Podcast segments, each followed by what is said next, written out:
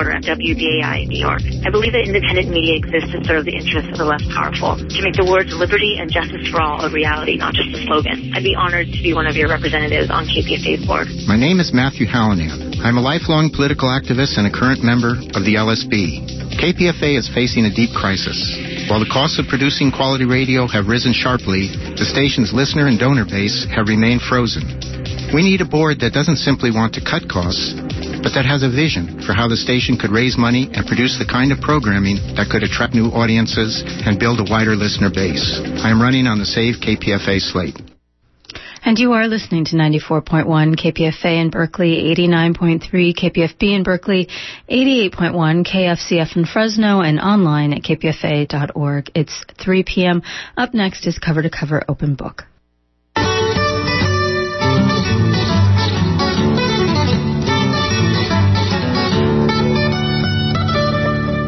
Welcome to Open Book, Friday's edition of Cover to Cover. I am Malihe Razazan hosting the program today.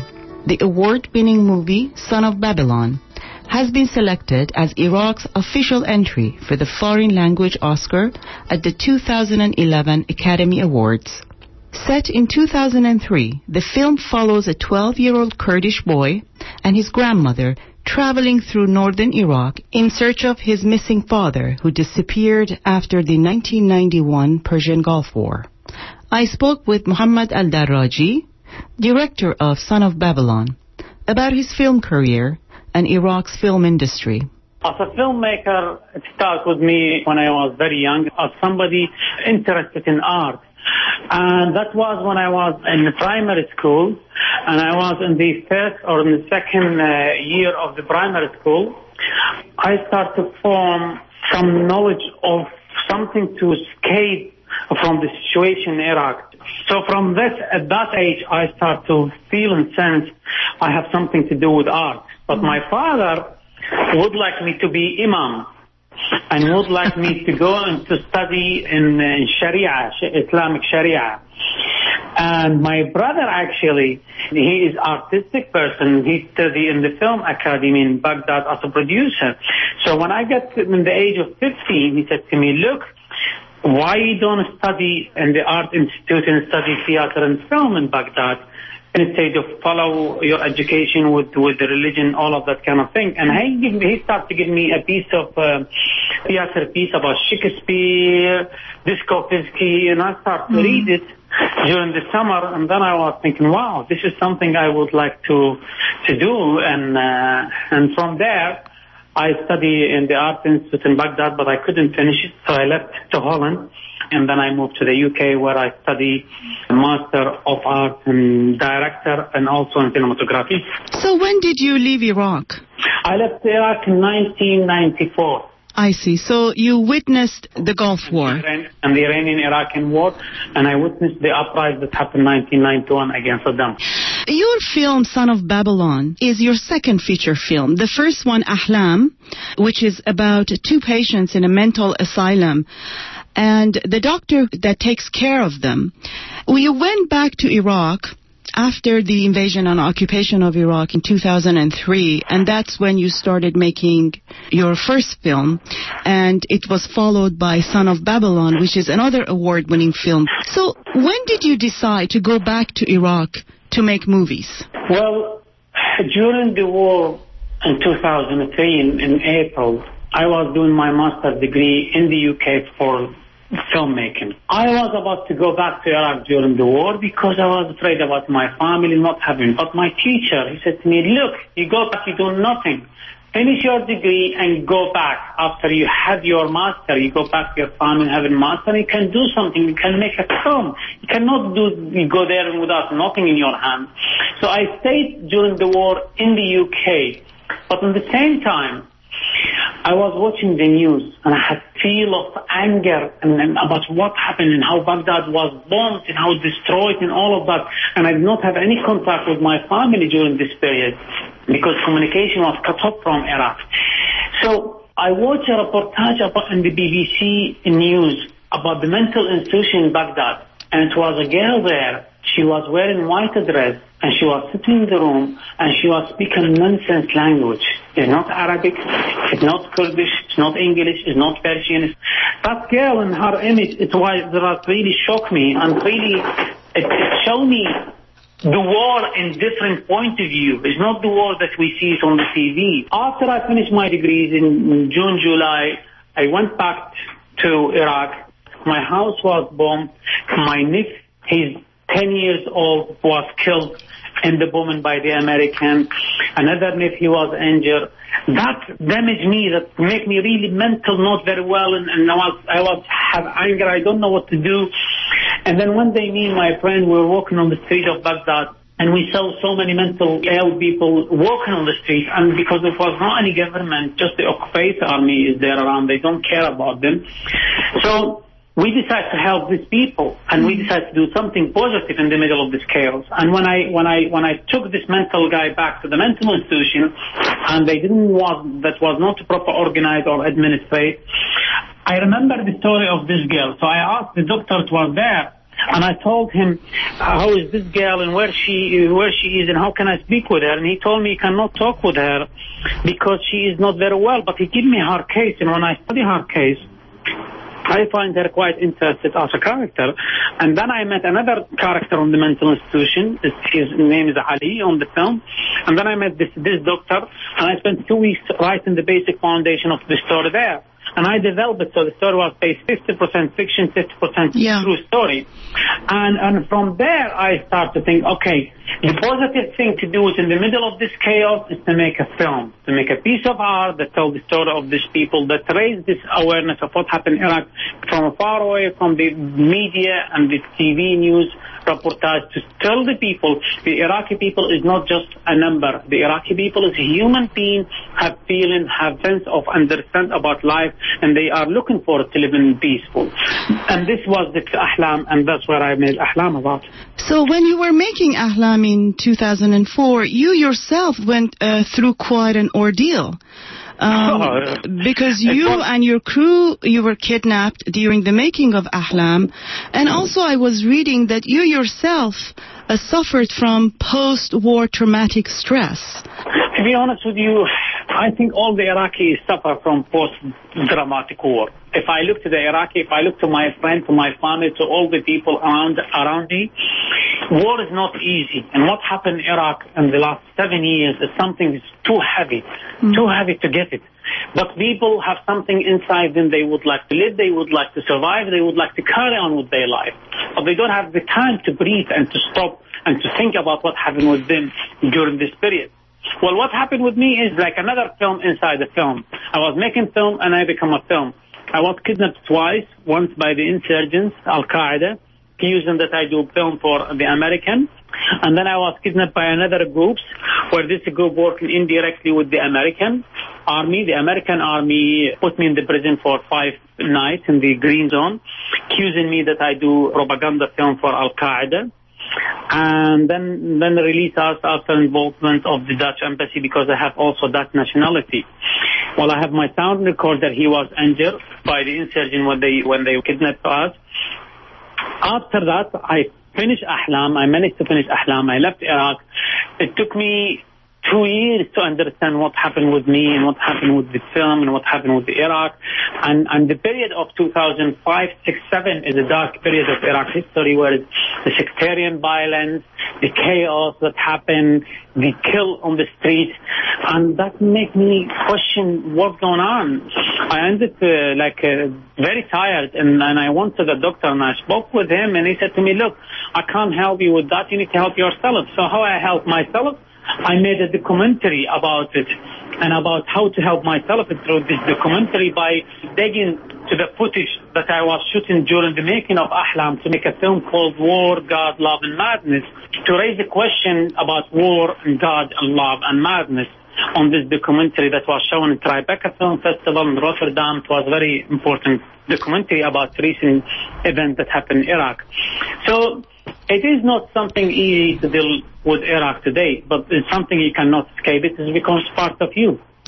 And in the midst of all this violence and um, the fact that you were kidnapped and your crew were kidnapped, you still managed both for your first film, Ahlam, and for the second one, Ibn al-Babil, you managed to uh, recruit non-professionals to act in your films. How did you manage to go about finding all these actors and convincing them to to work for you? Because again, I was reading that some of the actors that were taking part in Ahlam, they ended up leaving their neighborhoods. They ended up moving out because of what they were doing. One of them was a journalist. He was scared for his life, and then he had to also move out of his neighborhood because he was associated with the film. So how did you manage to really bring together a crew for your movies? Well, actually, I believe in change, and I believe there is always there is there is life you can bring whatever you are going through the dark time of your life, of personal life. So when I visit with myself, I managed to convince the other people with me, the Iraqi team, that we can do something because in 2003 and 4 and 5, he doesn't know what's going on, what happened. They said, we don't care. The Americans occupied the country. Saddam regime for 35 years has been running Iraq, and he's gone now in like, like in seconds. We don't know what happened. It's a quiet shock. It's shock for me, shock for the world, shock for every people. Mm. But you, we need to act. So I was trying to, to tell them we need to act, and then I managed to, to form this crew with me, the team that were, they were fantastic to help me and to support me to make this film. They were not have the great experience to make 35 million, but they have experience to do something for Iraq. And this is where I bring my experience in Europe to teach them about making film. At the same time, my cast, I was really looking for cast that is not professional actors, uh, that somebody like have the experience by themselves. And that's why when I brought the soldier on the film Ahlam, he was a real soldier. He was also put in prison by Saddam regime in Abu Ghraib prison for five years, accused that he's doing some politics against, against the regime. And his experience in life, with the experience of the character, put it together and formed this, this performance that he, that with him, he won the award in the Brooklyn International Film Festival for best performance.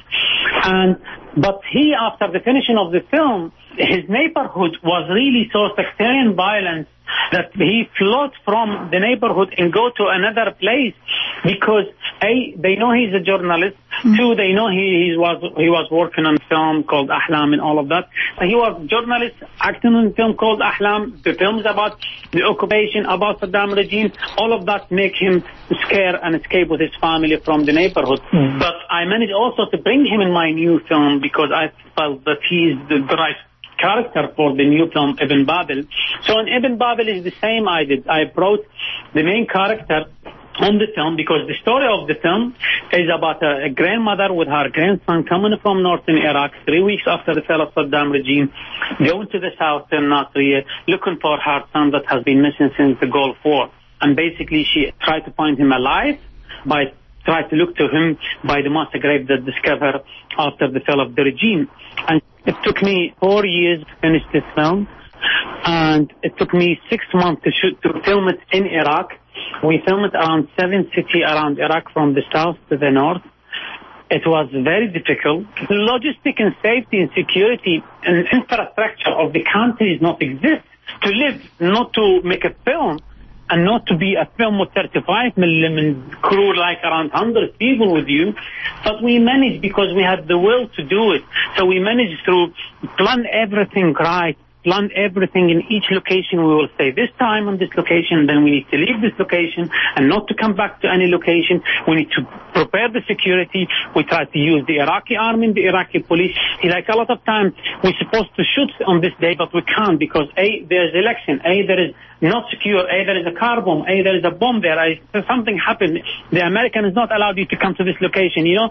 But always we try to find a way to bring it together and to put it together. Like the shot of the bridge. This is the most difficult shot. We have been planned this shot. It's about a 35 second on the film. We have been planned for one month. Waiting for one month to get permission by the American, permission by the Iraqi government. Some of our listeners have not seen Son Yeah, of Babylon. act- Talk about that scene. The scene actually is about the grandmother with her grandson mm. try to find a coach. There is no coach in Baghdad three weeks after the fall of Saddam regime. The country in chaos. And when they find the coach, they get to the coach and this coach crossing the Tigris River from one side to another side. It was a very difficult task. It took us one month to coordinate with the Iraqi army, Iraqi police, the Americans, and the Iraqi government. And when we managed to coordinate it and when the moment came, we couldn't. We had a one take of the of the shot. We are about to coordinate, and then the private company Blackwater came in the middle of the shot, and they crossed the bridge, and they didn't stop because they didn't care, and they crossed it, and then we need to do it again. To redo it again, to reshoot it again, it took you another two hours because you need to coordinate again. So it wasn't something like a set or you are in big studio in, in, in LA. No, it was a really proper filming, proper tiredness, but that was some enjoyment, you know, and something we were really looking to, and I think it's come up on each single shot we shot as something people like it and love it. It's a beautifully shot film and it tells a very, very important story. And it's very interesting that the grandmother doesn't have a name. Is she a symbolic figure of Iraq who's kind of looking for her past? If you look to the film, the son that has been missed is called Ibrahim. Abraham. The little boy is called Ahmed. The soldier is called Moses, Musa. And the grandmother did not have a name. Yeah? But only her name, people call her umm Om Abraham, the mother of Abraham. And that was something is important for me as a symbolic of Iraq because also I took them in one of the scenes on the film, I took them to the house of Abraham, the prophet Abraham, where the prophet of the of the older religion he, he was based in Iraq, and that's important symbolic thing to send to anybody where there is a history, there is a civilized place was called the Tigris and the Euphrates River.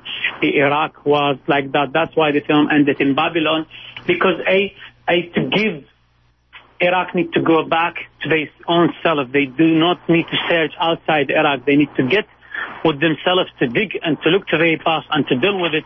And because they have difficult past, but at the same time they have also the civilized Iraq that maybe if they dig with themselves, they will find it and they will work it out to make it more good for the future of Iraq.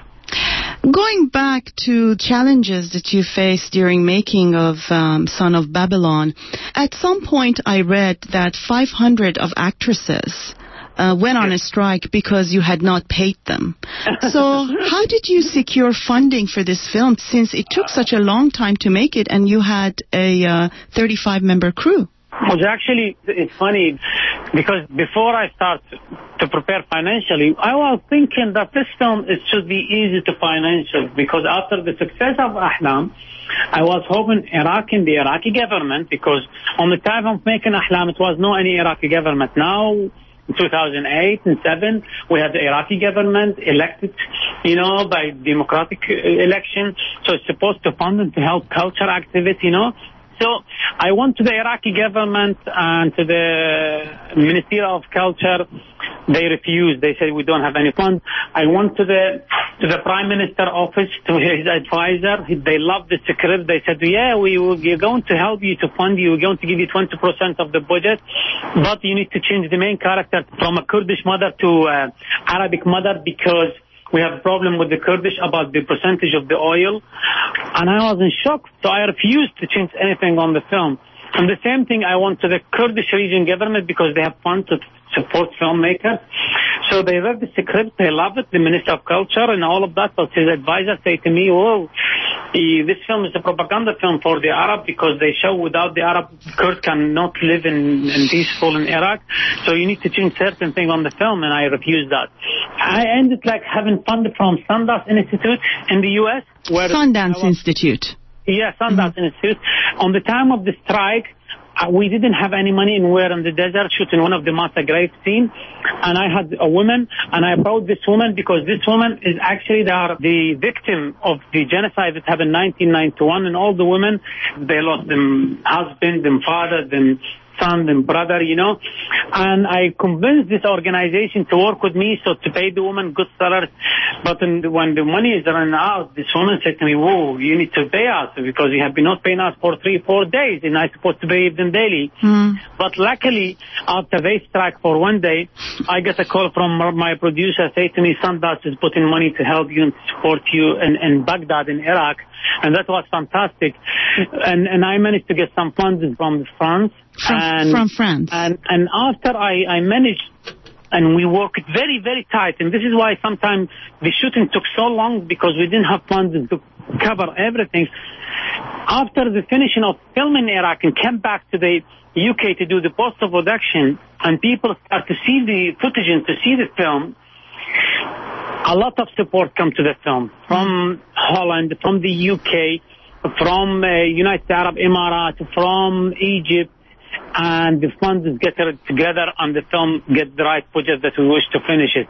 And that was really, really, really changed the way how people start to see making film in Iraq because a lot of financial institutes they are afraid to invest in Iraq because they say, oh, it's not safe. There is no any insurance company maybe can cover you and cover your production. So that's why it was difficult to make it in Iraq. During the film, uh, we saw the grandmother and Ahmad um, after they go to Nasiriyah to this big, big prison that once held uh, thousands of prisoners, and they and the grandmother is looking for the name of his son Ibrahim. As a result, they are directed to several mass graves, and we see hundreds and hundreds of mainly women looking for the name of their loved ones. Where are mass graves located? In Iraq? About 300 mass graves discovered in, in, in Iraq in the recent seven years. Is located in the north and the south and the middle of Iraq, in the center of Iraq. I start to make this film as a filmmaker, mm. you know, and I ended now become not just as a filmmaker because I start to feel there is not a lot of thing has been done for these people because in the past in 2003 the American administration used this massacre grave and what happened to invade Iraq and to occupy Iraq. And after that, they left this issue and they ignored it. And when the Iraqi government came and with the chaos and not safety, this issue has been not dealt in the right way. And people has been digging with their hand to, to look for bodies. And there is a lot of bodies and a lot of massacre grave now is about more than 58 massacre grave.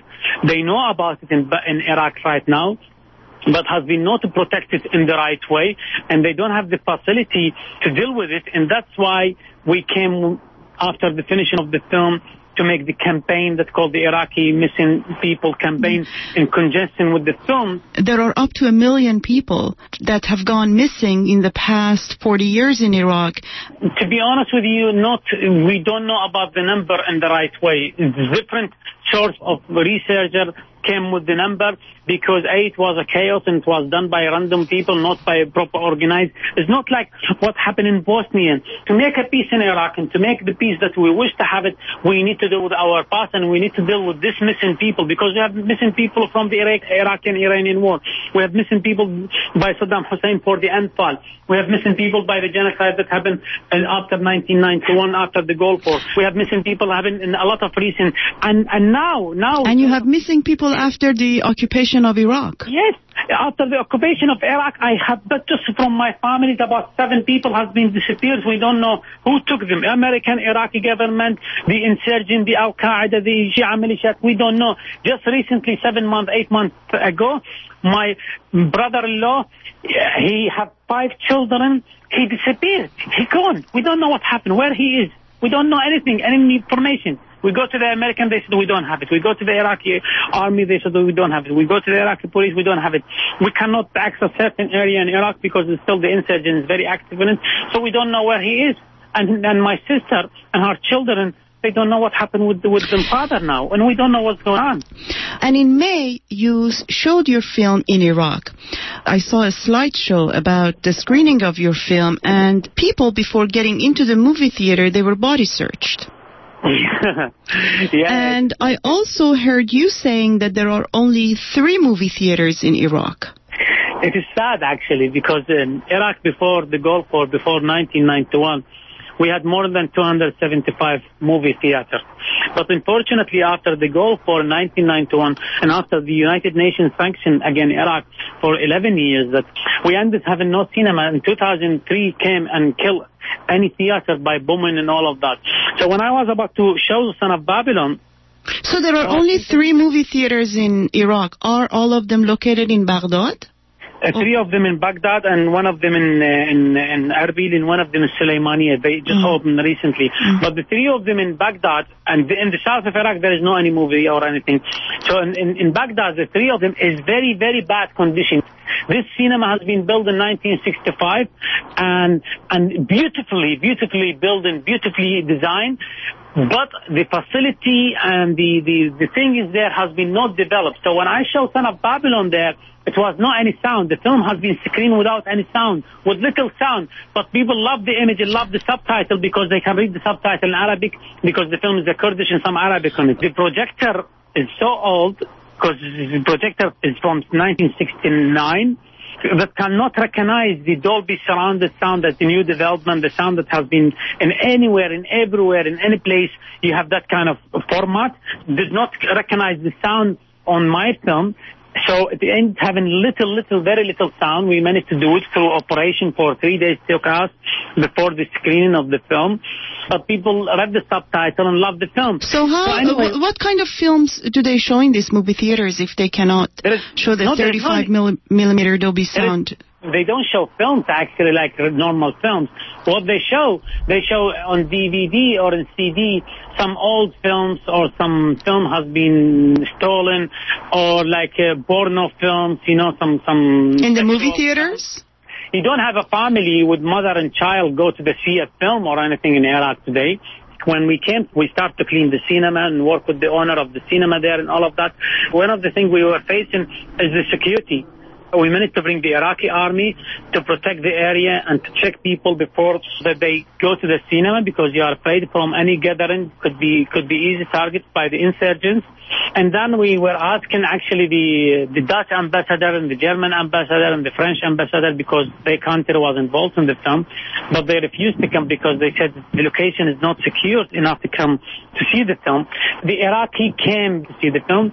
We have 1,800 people attend. Sometimes I was confused if they cried because they love the film or they cried because they have been not not not together for so long, mm. or they cried because they didn't see each other or friends to come to see them now after so long period. So it was a mix of emotions, probably. It was a mix of emotion, and also when they hear about the campaign that we they we mm. make, where they were really supporting and signed petition. About 1,000 people signed the petition on this day, and and this is one of the things that encourage us that we going to do our. Uh, Second edition of mobile cinema. We are doing. We have a project showing mm, Iraqi films that made after 2003 uh, to go to the cities like Basra, like Nasiriyah, like Karbala, like Najaf, and like Baghdad, and to go to the village and and people as soon as they know about the cinema will be shown they in the area they will jump and try to come.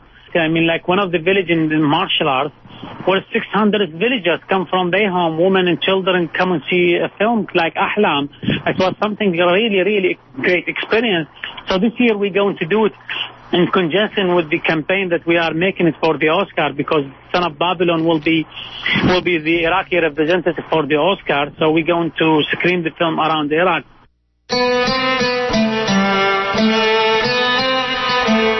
Muhammad Al Daradji's second feature film, Son of Babylon, has been selected as Iraq's official entry for the Foreign Language Oscar at the 2011 Academy Awards.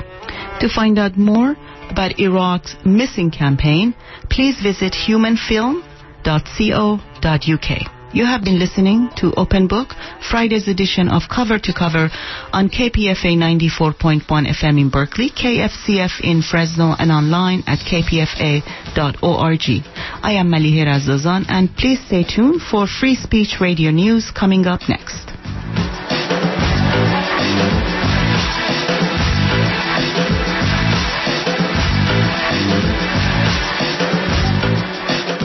The following candidate statements belong to the author of the statement only. Salud, KPFA friends, fans, and family. I'm Georgia Frazier. I'm a candidate for the upcoming KPFA Board of Directors. As the former General Sales Manager of KJAZ, I have a deep respect and love of the medium of radio. I have also contributed free marketing consultation to several community organizations.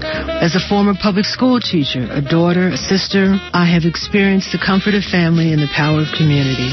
I know that I can enhance KPFA's mission in this community. I'm Mark Hernandez, running for KPFA Local Advisory Board as part of Save KPFA. I ask for your vote to stop the corporatization of KPFA, to restore local funds and control, and to help KPFA staff better provide quality programming that our collective community needs. With your vote, we can take back control of Vote for Mark Hernandez and Save KPFA candidates to bring back a diverse and healthy local radio station for our community. For more information, please go to www